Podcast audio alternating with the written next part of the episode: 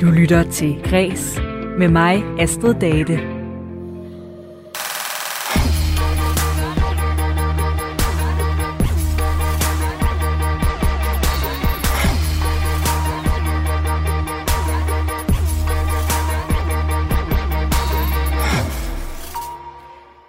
Grænser, som øh, vi kan tegne på verdenskortet, de er med til at adskille de forskellige lande og deres systemer og love og øh, sprog og kultur.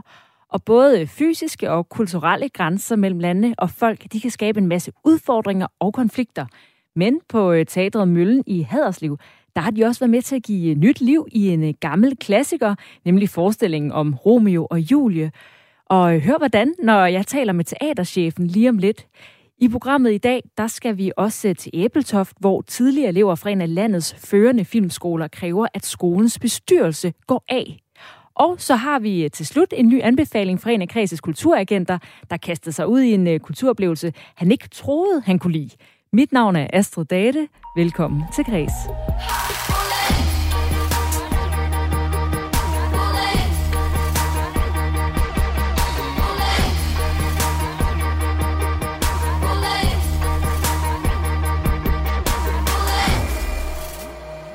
Det er en af de største kærlighedshistorier nogensinde, og den er fortolket utallige gange, både på film og teater. Og nu skal vi have historien igen om Romeo og Julie, men med et lille twist. Mein Vögelchen. Mein Vögelchen. Pchen. Chen. Pchen. Chen. Romeo. Her hørte vi en øh, bid fra traileren til Teateret Møllens udgave af Romeo og Julie, Shakespeares fortælling om et øh, ung par, som stammer fra øh, to forskellige familier, der er fjender, og de unge de forelsker sig i hinanden, men øh, det går øh, helt grueligt galt og er helt umuligt og ender i øh, selvmord. Og Teatret Møllens opsætning, de har den her særlige detalje, som adskiller den fra andre udgaver. Her der taler Romeo nemlig dansk, mens Julie taler tysk, og teaterchef på Teatret Møllen i Haderslev, Nikolaj Minika. Velkommen til Kreds. Jo, men tak, og morgen. Og morgen. Hvorfor øh, opfører I forestillinger om Romeo og Julie på to forskellige sprog? Jamen, det gør vi, fordi at øh, Romeo og Julie er måske verdenshistoriens største kærlighedstragedie. Øh, og så øh, lå det greb, der hedder at spille den på dansk og tysk lige til højrebenet for os, da vi sidste år havde markeringen af 100-året for genforeningen der var det bare for os det, det oplagte øh, dramatiske valg at gøre, da vi jo er i en region af Danmark, hvor vi både har dansk og tysk som, som sprog. Og har det så givet nogle øh, udfordringer i forhold til alle forberedelserne og prøverne på stykket? Ja, det vil jeg da sige. Altså, altså både inden corona og efter corona. Efter corona, det, det, det, det er jo helt naturligt, hvad det har givet af udfordringer, men selvfølgelig står man også med, med et, øh, altså to forskellige systemer øh, i forhold til, hvordan skuespillere arbejder, og hvordan caster man, og hvordan lønner man. Og der er en masse sådan lavpraktiske ting, men jeg vil sige, kunstnerisk har der ikke været nogen problemer. Shakespeare, det er jo en øh, gammel klassiker, og øh, kan for det første være meget svær at gå til, og så er der jo mange, der ikke forstår tysk. Kan du ikke være bange for, at øh, forestillingen kommer sådan til at flyve hen over hovedet på publikum? Jo, er du sindssyg? Det, det, det er jeg da skide bange for. Altså, det, det, men men det, det kan man jo altid være. Altså, jeg vil sige, vi er jo, vi er jo godt hjulpet. Altså, Romeo og Julie er jo en helt fantastisk tekst. Og jeg tror, at næsten alle, også dem, der aldrig har set Romeo og Julie før, har sådan en eller anden idé om, øh, hvad, den, hvad den handler om. Så, så, så der er vi jo godt hjulpet. Øh, og så er det selvfølgelig et sats, at vi bruger det dansk-tyske, og det kan jeg selvfølgelig godt være, være, være nervøs for, om der er nogen, der, der, der står af på. Det er jo næsten, hvis man, hvis man isolerer det tyske sprog, halvanden time, hvor der bliver snakket tysk i forestillingen. Men jeg vil sige, for os som den kunstneriske pointe i forhold til de to familier og det ufindskab, der er imellem dem, der bliver den kunstneriske pointe faktisk næsten kun større, hvis vi sidder og ikke forstår den ene af de familier, vi ser. Hvorfor det? Det er fordi, det er, altså, det, det er jo billedet på det fjendskab, som der jo er rundt omkring i verden at vi har alle vores fjendebilleder, og det er jo tit nogen, der ikke ser ud ligesom os, eller snakker anderledes end os. Og det synes jeg i forestillingen for i talesat på smukkeste vis ved brugen af de her to sprog. Også selvom man så kun forstår det ene? Ja, det synes jeg. Det synes jeg jo. Øh, og det håber jeg jo så også, at, at publikum vil, vil synes. Men jeg er da også opmærksom på, at det kan dele vandene. Men, men det er jo en chance, vi bliver nødt til at tage. Øh, og så, så håber jeg jo, at folk vil elske det lige så højt, som jeg gør. Romeo og Julie har haft øh, premiere på Teatret Møllen i Haderslev, og øh, den kan også lige nu opleves på, opleves på øh, Teaterfestivalen KPH Stage i København. Forestillingen har fået rigtig flotte anmeldelser, hvor flere peger på, at øh, selvom man måske ikke helt forstår det hele, så opstår der jo så noget særligt, som du også siger, fysisk i rummet mellem de to skuespillere. Er du overrasket over, at man kan overhovedet få succes med at lave teater, hvor meget af det, der bliver sagt, er uforståeligt for rigtig mange. Også netop i noget, hvor teksterne jo faktisk er det, som øh, Shakespeare er kendt for. Nå, jeg tror, jeg, ved du hvad, solen skinner, og jeg går her på kastellet i København, og det er en smuk dag, så jeg tillader mig at skulle være arrogant og sige, nej, jeg er overhovedet ikke overrasket. Altså sådan, sådan, sådan skal det bare være. Ved du hvad, altså det, det tror jeg, der tror jeg, at vi som nation er så åbensindede og er så vant til at få vores kunst på alle mulige forskellige sprog. Så, så, så nej, jeg, jeg er ikke overrasket, men, men jeg er, som, som jeg også sagde før, bevidst om, at halvanden time på tysk teater kan godt være, være udfordrende. Men, men det er jo også okay. Øhm, altså, at folk kan lide det, og at, at man kan gøre det, det overrasker mig ikke. I hvert fald ikke i dag. Det er sådan en smuk dag. Og den øh, ideen med det her dansk-tyske, det er jo øh, på baggrund af genforeningen, vi fejrede sidste år, øh, hvor det var 100 år for, at øh, Sønderjylland blev en del af Danmark igen. Hvordan drager jeres udgave af Romeo og Julie paralleller til grænselandet mellem Danmark og Tyskland? Jamen det gør vi ved brugen af sproget. Altså det var vores kunstneriske valg fra starten, at vi ligesom sagde, jamen, at, at, at konflikten, der, der er, skitseres og lejles op i Romeo og Julie, den trækker så klare paralleller til grænseregionen Danmark-Tyskland, øh, uden at vi behøves ændre i teksten. Det var i hvert fald vores holdning til det. Så det eneste, vi på den måde har gjort, det er, at vi har valgt at flette de, de to sprog ind i det. Men ellers så er det, er det Shakespeares originale tekst. Og jeg synes jo også, at det er jo netop, at det for mig, der også bliver en pointe, det er, selvom vi snakker om denne her sådan mange, mange hundrede år gamle tekst, jamen så er de konflikter, der skitseres i den, de er jo lige så aktuelle i dag. Og man skal jo huske på, at nu har vi en grænseregion i Danmark, hvor vi lever fredeligt med hinanden. Danskere og tyskere side om side. Vi arbejder sammen, bliver gift, Øh, samarbejder, rejser hen over grænsen hele tiden, og det gør vi i relativ ro og fred. Selvfølgelig er der nogle konflikter, der engang imellem kan blusse op, men det er småting. Men kig lige andre steder i verden, hvordan grænsekonflikterne eskalerer, også nu. Og det synes jeg jo, man kan jo ikke tillade sig at sige, at det er fantastisk, men jeg synes, det er tankevækkende, at en tekst, der er så mange hundrede år gammel, stadigvæk rammer lige ned der, hvor det også gør ondt i dag. Ja, fordi hvordan, hvordan kan det egentlig være, du kommer selvfølgelig lidt ind på det her, men at valget faldt på Romeo og Julie, fordi den er jo blevet genfortalt og versioneret utallige gange på film og ja. teater. Hvorfor bliver den historie ved med at være aktuel og værd at kaste sig over, i stedet for at kigge på noget helt nyt? Fordi den er skidegod. Altså, det, det, det, det er den bare. Det er et stykke helt fantastisk dramatik, og så er den universel. Altså, den har det hele. Den har konflikten, som stadigvæk er aktuel i dag, og så har vi noget, som vi alle sammen, ligegyldigt hvem det er, vi forelsker os i, så kan vi forholde os til kærligheden. Og når de ting er til stede, jamen, så bliver det universelt. Og så bliver det for mig i virkeligheden sjovere at tage noget, som er mange hundrede år gammelt, og sætte det op i dag med nogle nye greb, som peger på, at vi jo ikke er blevet en skid klogere. Og det bliver vi jo nødt til at blive. Altså, vil jeg mene. I mange udgaver af, af Romeo og Julie, der slutter fortællingen jo der, hvor at uh, Romeo og Julie begår selvmord og uh, forenes ja. i døden, kan man sige. Men det er noget med, at I har, I har gjort noget andet med jeres slutning. Hvad er det? Jeg skal sige, at vi har jo gjort det, Shakespeare har skrevet. Men, men du har fuldstændig ret, at der er rigtig mange, som der vælger at, at slutte den, hvor de dør, og siger, at de får hinanden i, i døden. Men vi har taget scenen med, som der er mange, der i hvert fald vælger at, at skære ud, øh, hvor at de to huse altså finder Romeo og Julie døde i hinandens arme i, i krypten, og hvor de vælger at hvad kan man sige, begrave stridsøksen. Og man kan ikke sige, og jeg tror pointen på den måde også bliver, at man kan sige, Romeo og Julie, de to familier, kapulerende og Montegyrerne, de får ikke hinanden i kærligheden. Det kunne ikke forene dem. Det gik, altså, der måtte man tage det største offer, det var døden til de unge elskende. Men det, der så kunne forene familierne, det var den fælles sorg. Det kunne forene dem.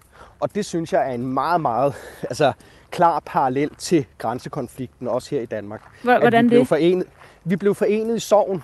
Prøv at tænke på, hvor mange liv, der er gået tabt på begge sider af den dansk-tyske grænse. Hvor meget blod, der ikke er spildt for grænsekonflikten. Og det er med baggrund i det, at vi i dag lever i fred. Men det er ikke en lykkelig historie. Mange mennesker døde, mange familier, og specielt i grænseregionen, mærker jo stadigvæk efter vejerne af de her sådan, ting.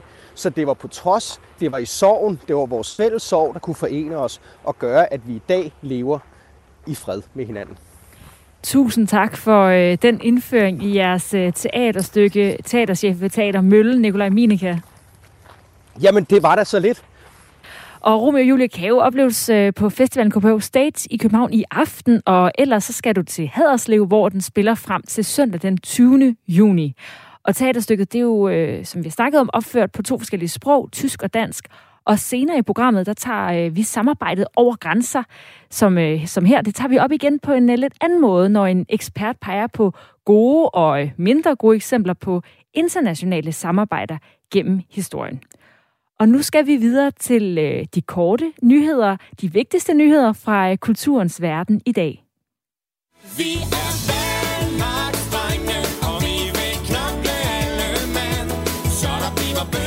Sådan lød øh, det i 2002, da Søren Poppe og Sofie Lassen Kalke leverede den danske fodboldsang til VM. I næste uge, der bliver øh, fodboldsæsonen for alvor skudt i gang øh, her efter genåbningen, når EM begynder. Og landsholdssangen, den bliver denne gang leveret af dem her.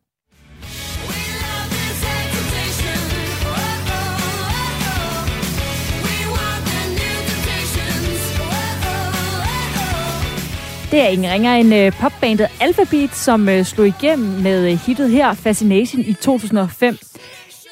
Efter mange års pause, der fandt de sammen igen i uh, 2019, og skal altså nu uh, skrive den landsholdssang uh, til det kommende EM. Det skriver Ritzau. Danmarks Dynamite hedder sangen, som altså bliver den fælles slagsang til det danske fodboldlandshold. Og det er ikke kun de to forsangere, Stine Bramsen og Anders Eske, der synger om øh, kap på den nye popsang. De har nemlig inviteret landsholdet med bag mikrofonerne, så øh, når sangen den udkommer på fredag den 4. juni, når den kommer, så kan vi altså høre øh, målmand Kasper Schmeichel, der øh, tager teten og indleder den nye kampsang, og Frank Arne, ligesom øh, Frank Arnesen gjorde det tilbage på EM-sangen, en for alle, da Rocatino stod bag. Derudover der synger Pierre Emil Højbjerg og Josef Poulsen også for undervejs, mens øh, resten af truppen fylder ind som kor. Og hvordan det lyder, det kan vi altså høre ja fredag den 4. juni, hvor sangen øh, får med titlen Danmarks Dynamite udkommer på diverse streamingtjenester.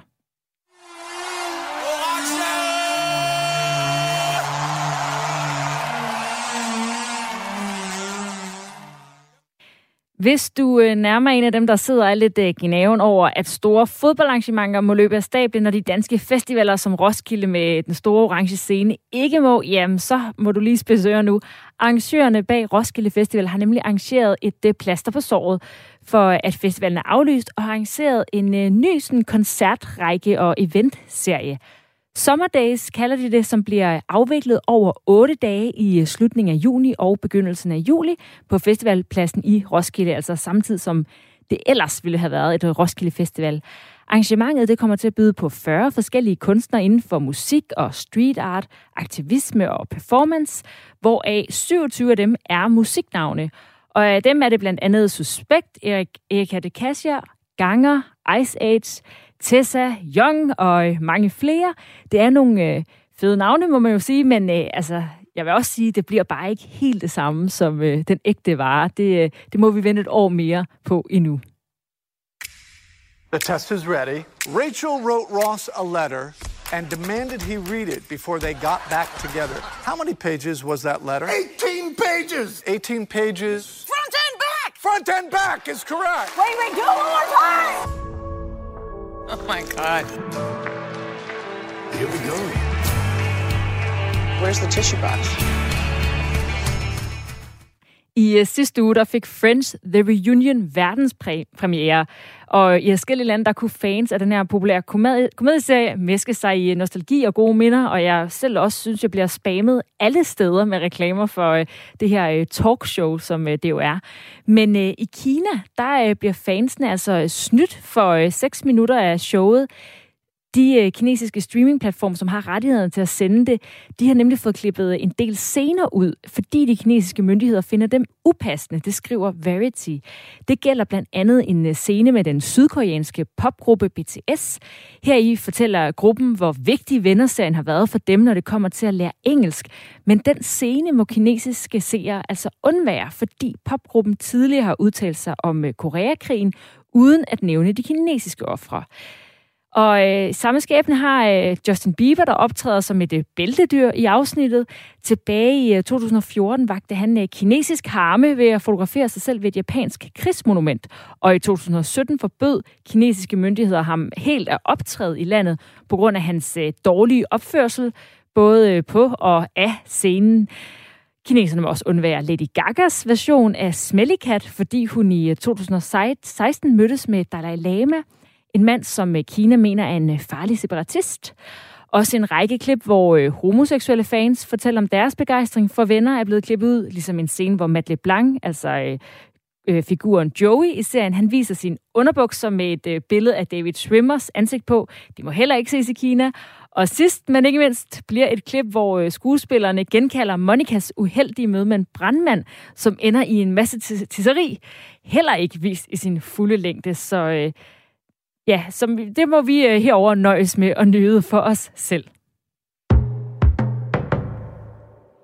Det er dog ikke kun mennesker, der skal se tv. Det mener ejerne bag en ny streamingplatform ved navn Planet Hundo, der skal vise fjernsyn til hunde. Øh, hvordan lyder det? Ja, du kan få en øh, smagsprøve af det her fra en video derfra med en øh, hund, der surfer.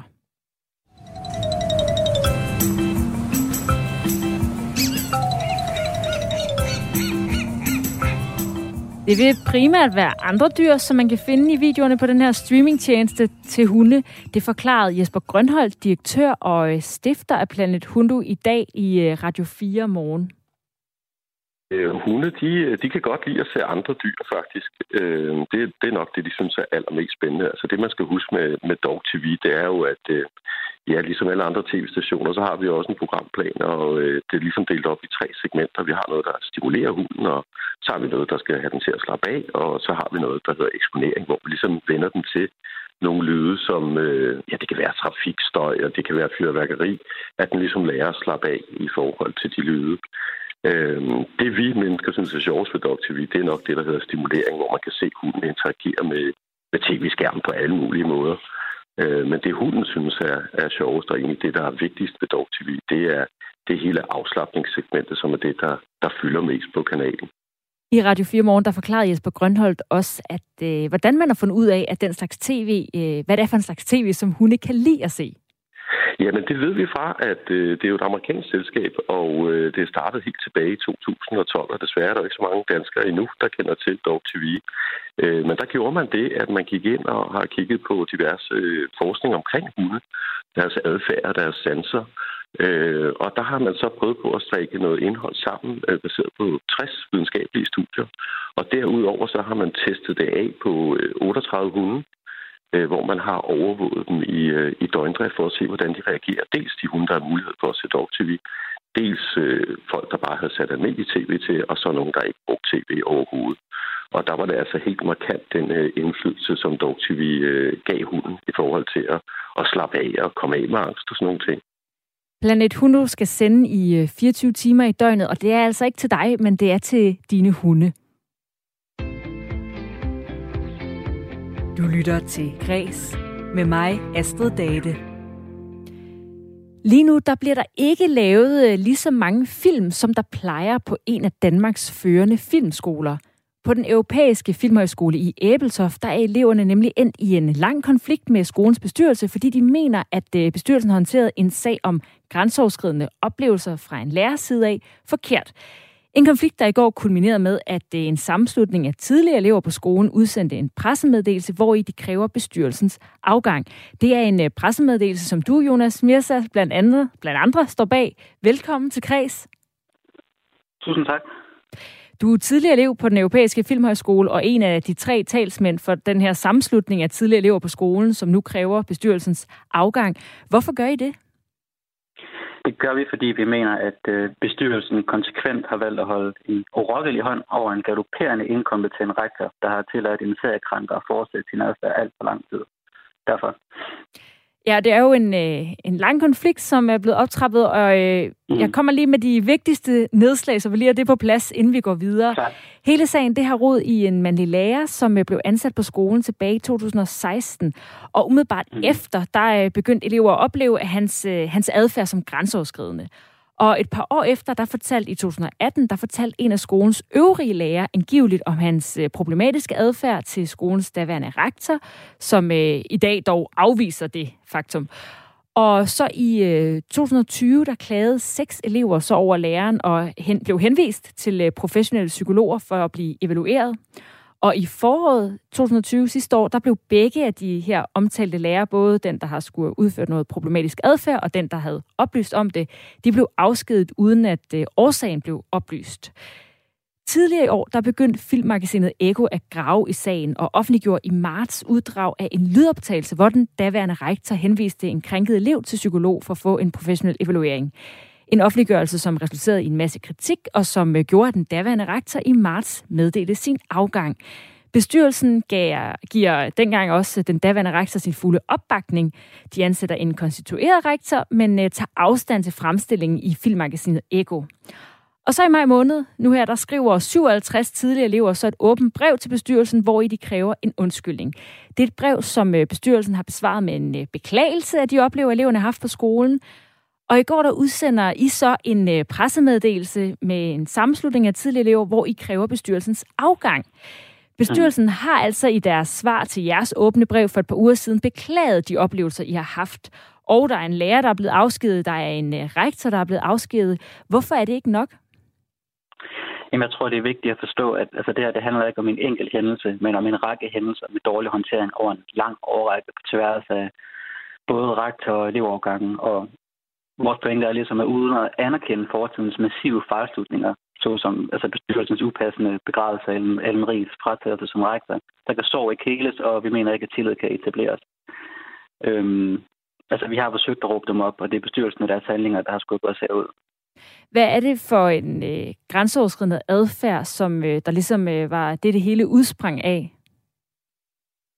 Jamen altså, så, altså der var jo øh, der var de her fem elever, som øh, skrev til skolens ledelse med lignende historier med krænkende lærer, og der skete ikke en skid. Øh, men altså, man kan sige, hele hendes skandaløse forvaltning, altså det omfatter jo blandt andet at lade en kvindelig studerende inde i samme arbejdsgruppe med sin krænker, selvom den studerende allerede utryggeligt har anmodet om ikke at blive det. Og så har der også været en nyere hændelse i efteråret 2020, hvor Ellen Ries øh, tillod en forulempende studerende at fortsætte sin adfærd efter hun intet foretog sig, da, den, øh, da de krænkede elever bad om hende selv. Gik du selv på skolen på det tidspunkt? Jeg gik der tilbage i 2014-15, så jeg gik der ikke på det tidspunkt, da den krænkende lærer han var ansat.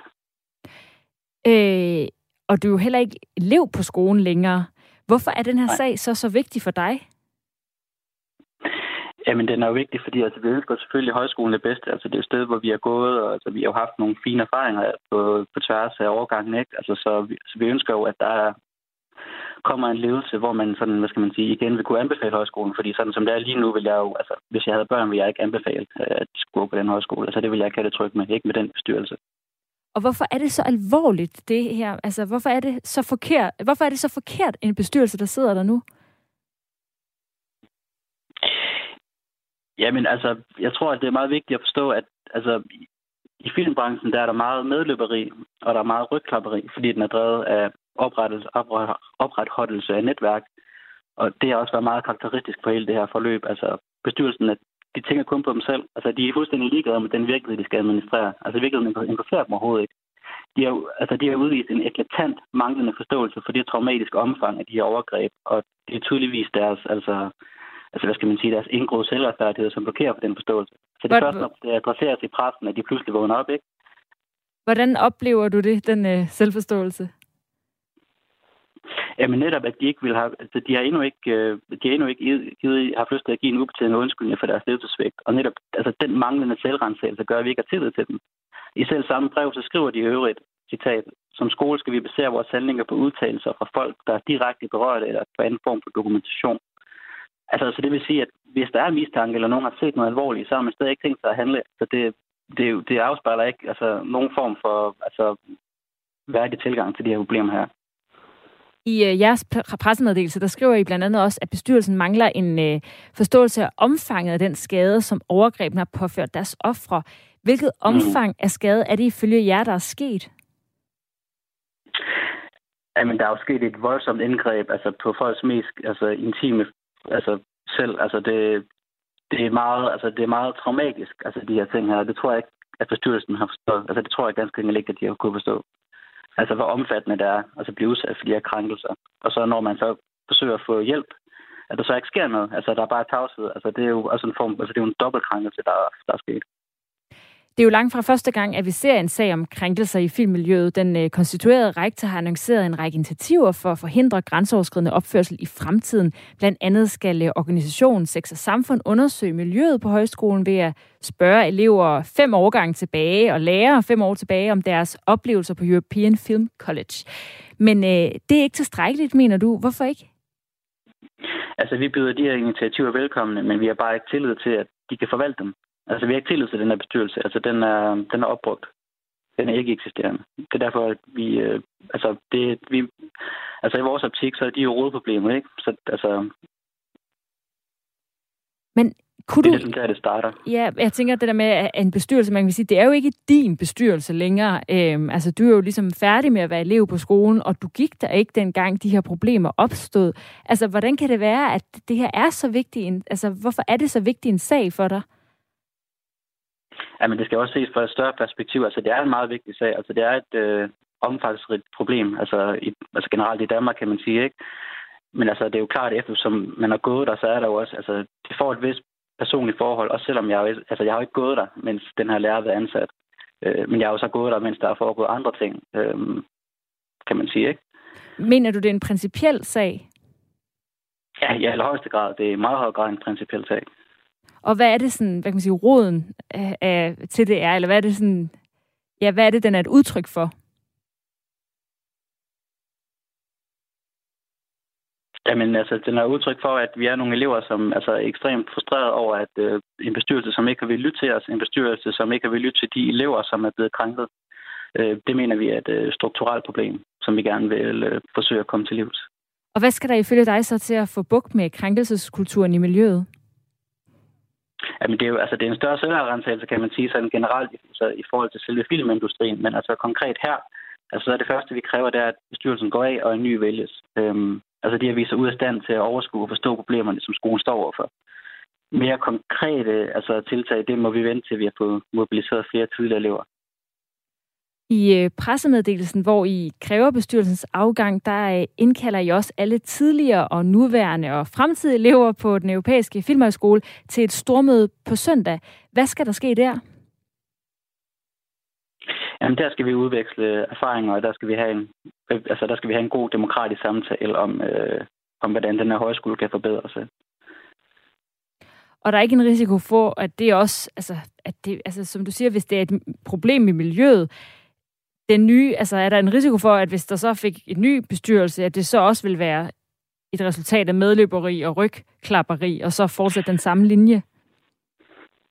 Klart, altså, for det er jo det, vi virkelig skal værne os imod, øhm, kan man sige. Altså, det er jo klart, det er jo ikke eksakt videnskab, så det kan sagtens være, at der kommer en ny bestyrelse, og problemerne fortsætter, men vi vil jo selvfølgelig være hyper bevidste om, altså, at der bliver valgt nogen, som ligesom har erfaringer med de her ting, og som har et kendskab til det, og som altså bare har en fuldstændig altså, elementær forståelse af, altså, hvad det vil sige sådan at blive udsat for seksuelle krænkelser, altså hvor alvorligt det er. Det lyder også som om... Altså alternativet, alternativet med at lade dem blive siddende, det er i hvert fald ikke værdigt. Det synes vi ikke. Det lyder som om, at du mener, at det i virkeligheden er en, en generel ting for branchen, det her med, at man, øh, at man altså, måske er for indspist i virkeligheden. Er det noget, du har oplevet, altså også nu, hvor du er kommet ud fra skolen? Ja, altså det, jo, det har jeg. Hvordan det? Jamen, altså, man kan sige, altså, det, det er jo ting, jeg har fået, fået fortalt privat og uden, uden samtidig til at videregive. Men altså, jeg har, altså, jeg har også selv øh, øh, personlige erfaringer.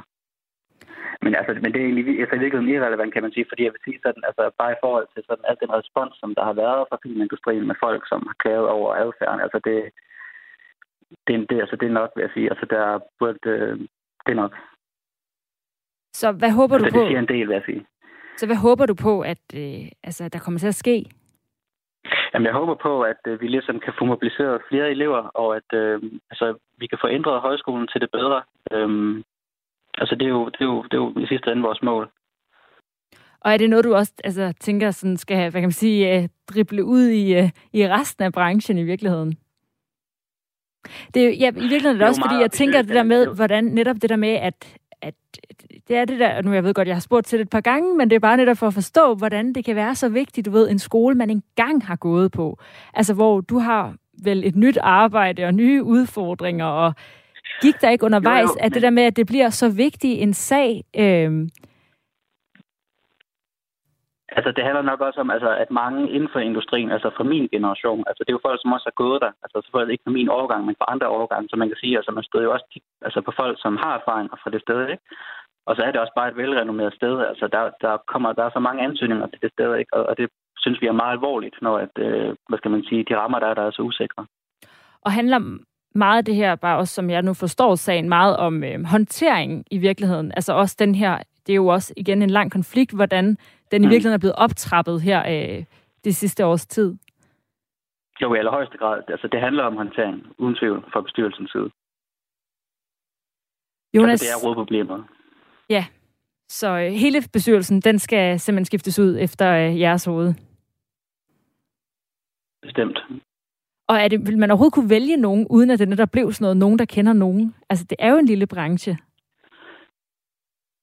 Nå, jo, klart. Øhm, altså, jo, det, det, det vil vi bestemt mene, at det er muligt at vælge nogen, som ikke, øh, altså, hvor det er så objektivt som muligt, ikke? Jonas Messe, tidligere elev på den europæiske filmhøjskole, og altså en af de tre talsmænd for den her samslutning af tidligere elever på skolen, som nu kræver øh, bestyrelsens afgang. Tusind tak, fordi at øh, du vil være med og fortælle om uh, sagen her. Det var så lidt. Og vi har på kreds uh, uden held forsøgt at få en uh, kommentar fra bestyrelsen på den uh, europæiske filmhøjskole. Du lytter til Græs med mig, Astrid Date.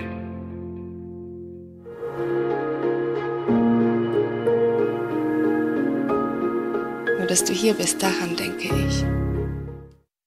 Det her var øh, lidt af traileren fra forestillingen Romeo og Julie, som teatret Møllen i øh, Haderslev lige nu er aktu- aktuelle med, med en lille, øh, en lille anderledes twist, nemlig at den ene skuespiller Romeo er dansker, mens Julie er tysk og taler tysk i stykket. Tidligere i programmet, der fortalte teaterchefen bag blandt andet, hvordan forestillingen er blevet sat i værk i forbindelse med genforeningsjubilæet, da det sidste år var 100-året for øh, Sønderjylland blev en del af Danmark igen.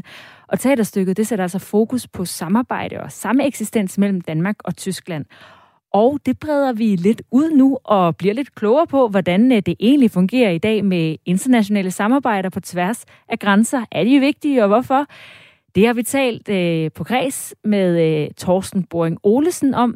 Han er professor ved Institut for Kultur og Samfund på Aarhus Universitet, og han mener, at vi skal tilbage til 1945 for at forstå, hvor samarbejdet på tværs af landegrænser er i dag.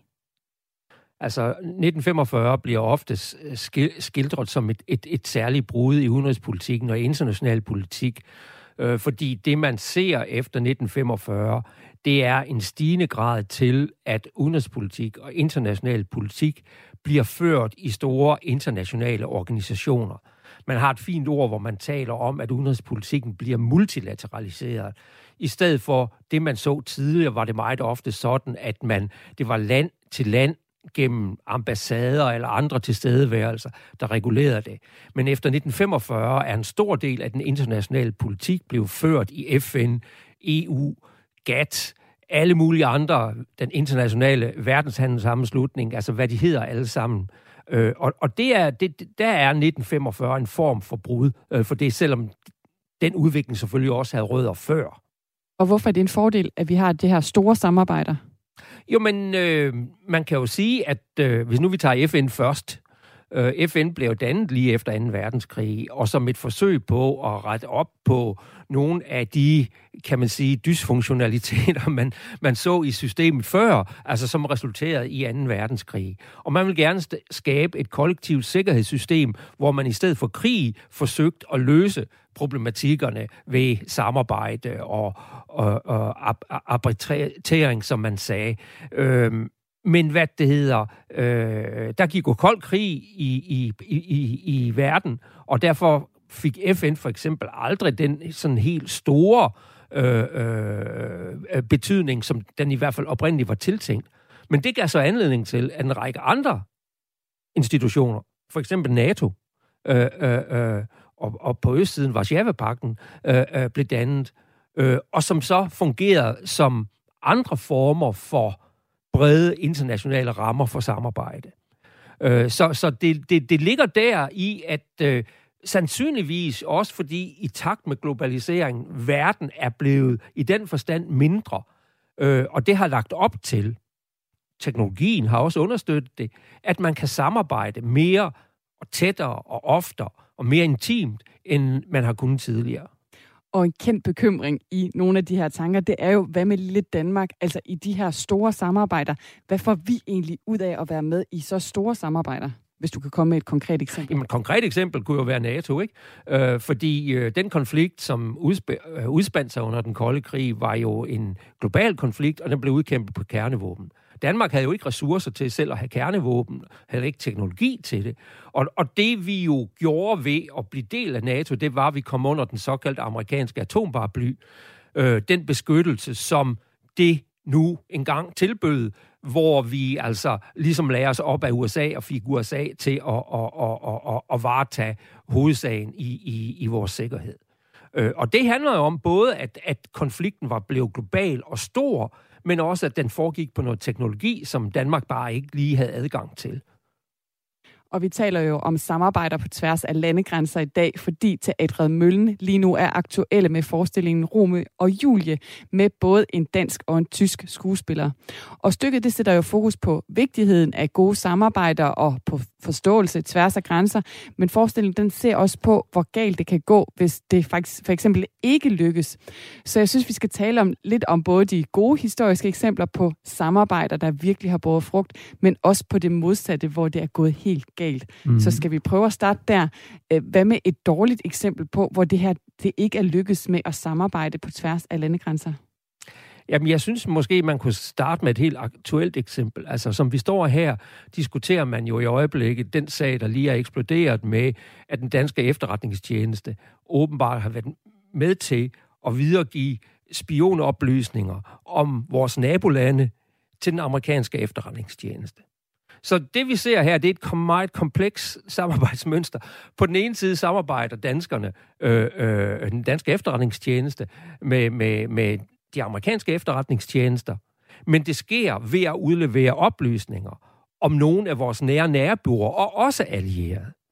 Så det viser, hvor komplekst det er, fordi det her er jo eksploderet, som sagde nu, hvor de nære nærboer, Sverige, Norge, Tyskland, Frankrig, øh, øh, de nu alle sammen udbeder sig en forklaring på, hvad er det, øh, Danmark har været med til øh, øh, øh, at udlevere i forbindelse med øh, øh, sine nabolande.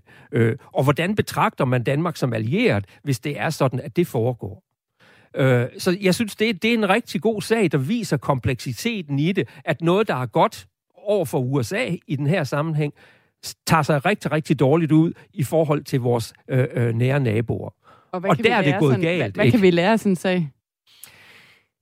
Jeg ved ikke, hvad man kan lære altså sådan en sag. Altså, man kan jo måske lære lige konkret i den her sag, som jo er meget specifikt, at øh, det måske trods alt er en fordel at have lidt bedre kontrol med efterretningstjenesterne, end man har. Fordi meget af det her kunne man jo godt forestille sig foregår, fordi der er nogle særlige samarbejdsrelationer indbygget internt i efterretningsmiljøet, som politikerne måske øh, øh, ikke synes skal være så tætte, øh, som de ser ud til at have været. Og hvis vi så vender os og ser på et godt eksempel på det her med samarbejde på tværs af landegrænser, har du så et eksempel, du vil fremhæve her? Ja, altså et, et godt eksempel, hvis man kunne fremhæve her, det helt store eksempel, det er jo EU. Ikke? Altså, at øh, vi lever jo i et Europa, der har været kendetegnet af krige og konflikter, øh, øh, jeg ved ikke hvor mange århundreder, Øh, og, og der kan man jo sige, at EU øh, har, har spillet en rolle i forhold til at, at få politik i Europa kanaliseret ind øh, på nogle helt andre øh, baner. Øh, og, og, og det må man jo sige, øh, hvad man i øvrigt mener om, om EU, øh, at det har været en kæmpe fordel. Det har vel også været en kæmpe fordel, at øh, EU har været med til at skabe et stort europæisk marked, øh, som dansk økonomi jo i særdeleshed øh, nyder rigtig stor øh, gavn af. Så, så det er vel det oplagte eksempel øh, at komme med her. Men nogen vil måske også sige, at EU kunne være det dårlige eksempel. Ja. Hvad vil du svare dem? Jamen, øh, øh, det er jo klart, altså, øh, øh, øh, for et dårligt eksempel, det vil jo være, at hvis du sidder og, og siger og frygter, at øh, EU er et eksempel på, at man fratager nationalstaten magt og suverænitet og øh, gør landet mindre selvstændig, og at man frygter en føderal udvikling i Europa, så er det klart, så tager, så tager EU sig ud øh, øh, på en helt anden måde. Men det tror jeg sådan set gælder næsten alle typer samarbejder, at du kan både lægge en, en positiv vinkel, men også en kritisk vinkel på det. Tag FN, øh, er jo et andet godt eksempel, ikke? som man i udgangspunktet, de fleste vil sige, jamen det er en rigtig god idé, men den måde, som FN så konkret har arbejdet på og har kunnet arbejde på, fordi den har været indviklet i alle mulige andre magtrelationer, øh, har måske gjort, at FN ikke har kunnet leve op til det, der var FN's oprindelige målsætninger. Og jeg synes, vi skal lige afslutte det her, den her snak med, fordi vi jo netop taler om forestillingen Romeo og Julie, som Teatret Møllen er aktuelle med, og hvor vi har en både dansk og en tysk skuespiller. Så lad os lige afslutte øh, den her snak i grænselandet. Hvordan er vores samarbejde med vores tyske naboer i dag? Ja, det var da heldigvis bedre, end det, det var for, øh, lad os sige, øh, 150-170 øh, år siden. Øh, fordi øh, øh, øh, øh, i dag samarbejder vi med Tyskland i 1864, og øh, tidligere 1848 førte vi jo, før, førte vi jo krige. Øh, øh, så i den forstand er, er forhold til Tyskland jo blevet no, øh, normaliseret, og vi har jo også her i efterkrigstiden øh, øh, øh, gradvist, men med stor succes, fået normaliseret grænselandet dernede øh, med anerkendelse af tyske mindretal i Danmark og dansk mindretal i Tyskland, og ligesom trukket den kan man sige, nationalisme-konflikt ud af det dansk-tyske forhold. Derudover er, har Tyskland jo længe været Danmarks vigtigste økonomiske samarbejdspartner. Øh, øh, vi er naboer, øh, alt, hvad der handler om miljø, klima osv., er der også en, kan man sige, en meget stor betydning i det dansk-tyske forhold, i hvert fald ikke mindst set fra Danmark. Øh, øh, så øh, det, at forholdet til Tyskland er gået fra et klart fjendeforhold, øh, som det var i, i 1800-tallet, til et meget øh, tydeligt samarbejdsforhold øh, i dag, øh, det er jo en markant udvikling, må man sige. Det fortalte Thorsten Boring Olesen, der er professor ved Institut for Kultur og Samfund på Aarhus Universitet, og det sagde han til min kollega Lene Grønborg.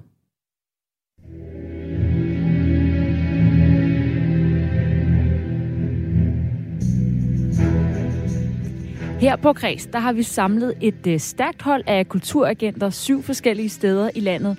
Øh, der bor der danskere, som øh, vil anbefale dig og mig de bedste kulturoplevelser fra der, hvor de bor. Det er en øh, slags sådan, lokal guide, der præsenterer dig for nogle af de oplevelser, som du måske ikke ville have opdaget af dig selv. Og øh, du kan jo godt finde øh, noget papir og kuglepind frem, og så øh, møde en af vores kulturagenter fra Fyn, Zach Olsen. Velkommen til programmet. Mange tak. Du har været ude og opleve øh, kultur. Hvad er det, du har været til? Jamen, øh, jeg har været til Spoken Words i Odense på noget, der hedder På taget, eller På taget, som de selv kalder det. Og hvad er det for et sted i Odense? Jamen, det er et, øh, et lidt et, et rigtig godt gemt øh, perle, vil jeg sige, øh, som ligger ved Slotsgade, mener jeg, og det ligger ovenpå en kæmpe parkeringskælder. Så når man øh, tager det op, så er der en vild fed udsigt der. Øh, jeg elsker i hvert fald at komme der. Så det er et tag? Øh... Ja, det er Men, på altså, det er udenfor, skulle jeg sige. Det er sådan et spillested, er det vel i virkeligheden. Ja. Øh, hvad hedder det?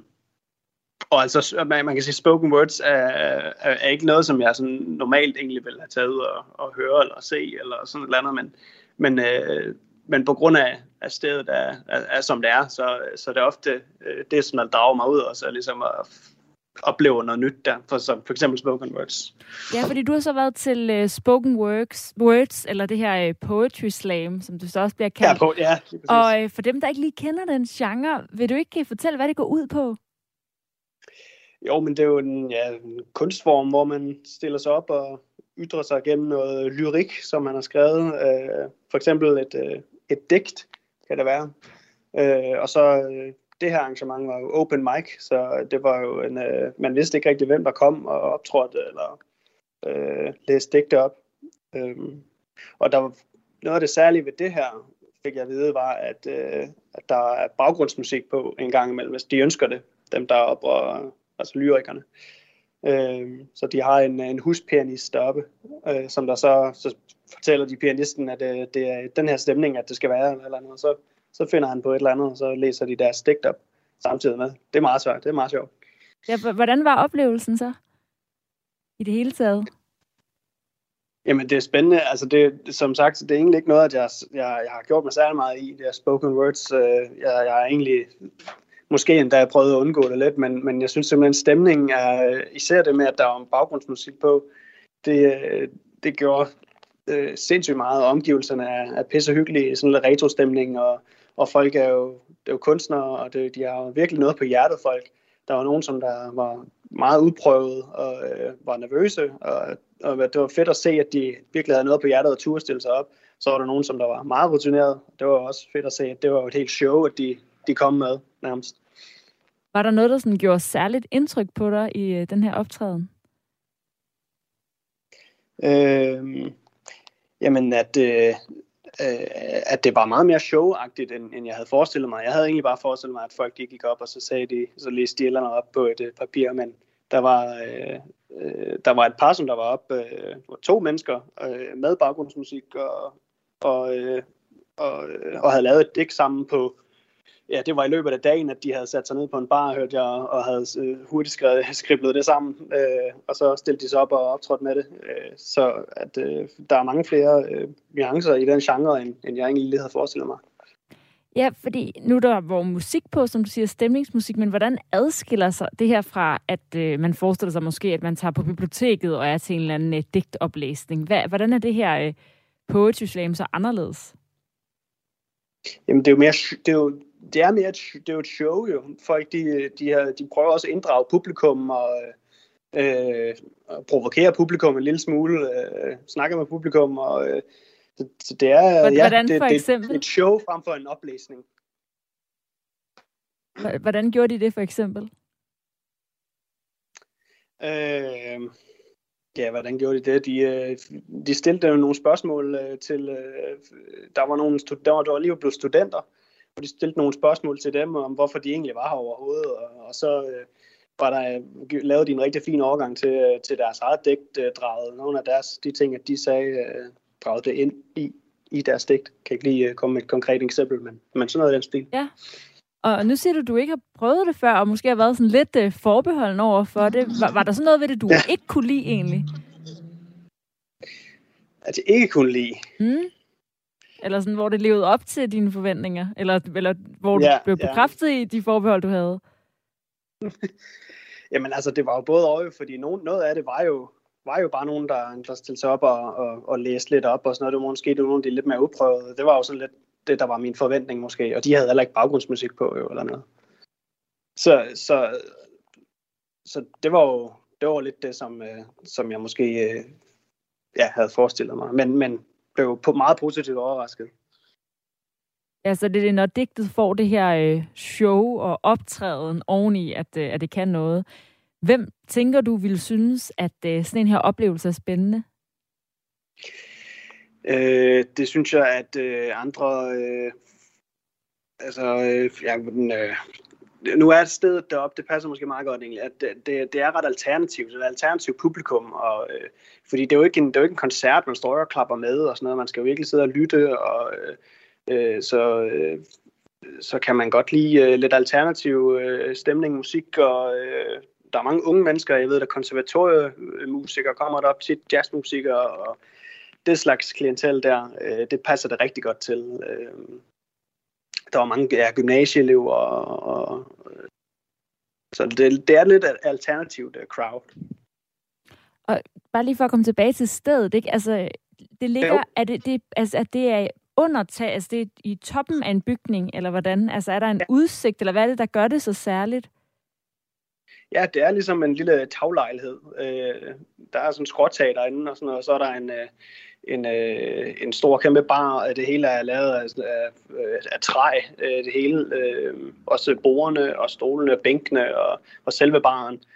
Øh, så der er bare en vild fed øh, retro-stemning deroppe. Øh, øh, helt vildt hyggeligt. Øh, og man kan sidde ned og, og øh, bore over det hele, og så i de her coronatider sidder vi selvfølgelig ned. Men, men normalt er der også bare øh, bord og, og bænke til, at man kan sidde og, og virkelig og, at fordybe sig i, i musikken, og, og i det her tilfælde øh, poetry og på en øh, skala så fra øh, 1 til 6, lad os sige det, hvor mange klapsalver vil du så give den? Jamen, jeg tror faktisk, jeg vil give den 5, fordi at, øh, det, er, det var lige min ånd, det her. Jeg elsker øh, det er mærkelige mennesker, og det er øh, det, altså et, øh, et drøs af eventyr, og det er, det er lidt... Øh, der var musik og god øl, og øh, så det, det var lige min ånd i hvert fald. Det foretrækker du, end at sidde derhjemme med en digtsamling og læse for dig selv? 100 procent. Tusind tak øh, for den anmeldelse, Zach Aarhusen, som altså er vores øh, kulturagent på Fyn. Det var så lidt. Du lytter til Græs med mig, Astrid Date. Vi er ved at være ved vejs ende her i øh, Kreds for i dag. Jeg har blandt andet talt med teatret Møllen om øh, deres stykke, de er aktuelle med nu, om øh, Romeo og Julie. Og det er jo en gammel, klassisk Shakespeare-historie, som er blevet lavet utallige gange, både på teater og på film, og man kan jo også spørge, er den i virkeligheden ved at blive lavet for mange gange? Og øh, det kan man måske også øh, i den her sang, vi skal høre, fordi den er også blevet fortolket i musikken. Her der er det øh, for eksempel af danske Sebastian i øh, 1981.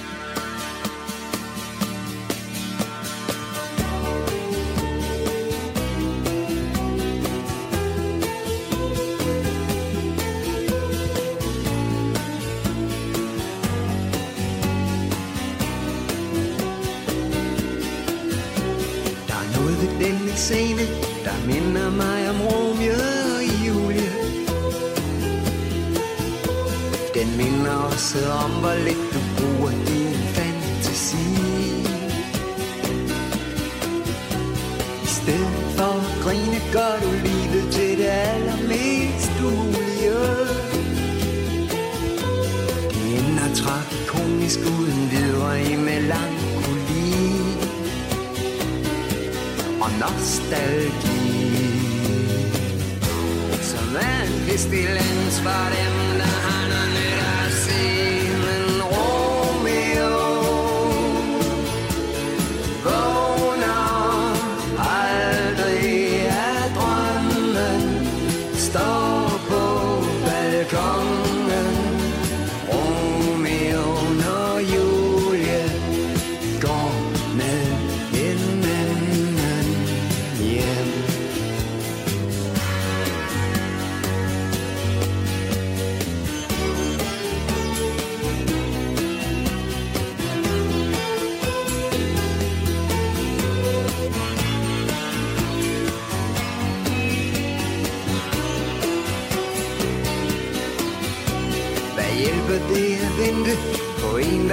er fløjet forbi dig? Jeg er sikker på, hun kendte hver en tone i din melodi. Hvad hjælper dine sange, hvis de egentlig ikke har mere at give af? Signore solo mio, du er fanget i en maskepige. VC Fields. Vi er for langt, en whisky og et klart dementi, men Romeo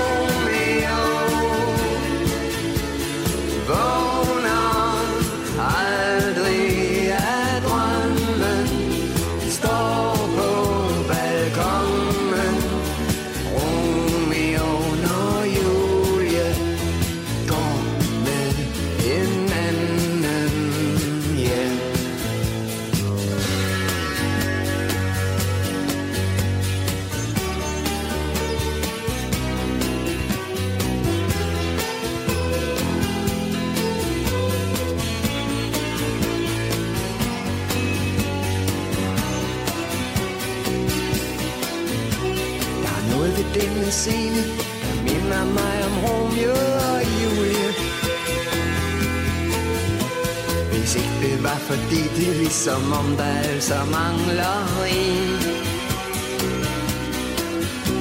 Du styrter rundt alene, mens du rimer på det allermest udulige. Her er det øh, Sebastian med øh, Romeo fra 1981, og ellers så har du lyttet til Kreds på Radio 4. Programmet i dag kom i hus ved hjælp fra øh, Lene Grønborg, Karoline Kjær og Isa Samuelsen. Jeg hedder Astrid Date, og øh, vi lyttes ved igen i morgen eller på podcasten. Først her er der et øh, nyhedsoverblik.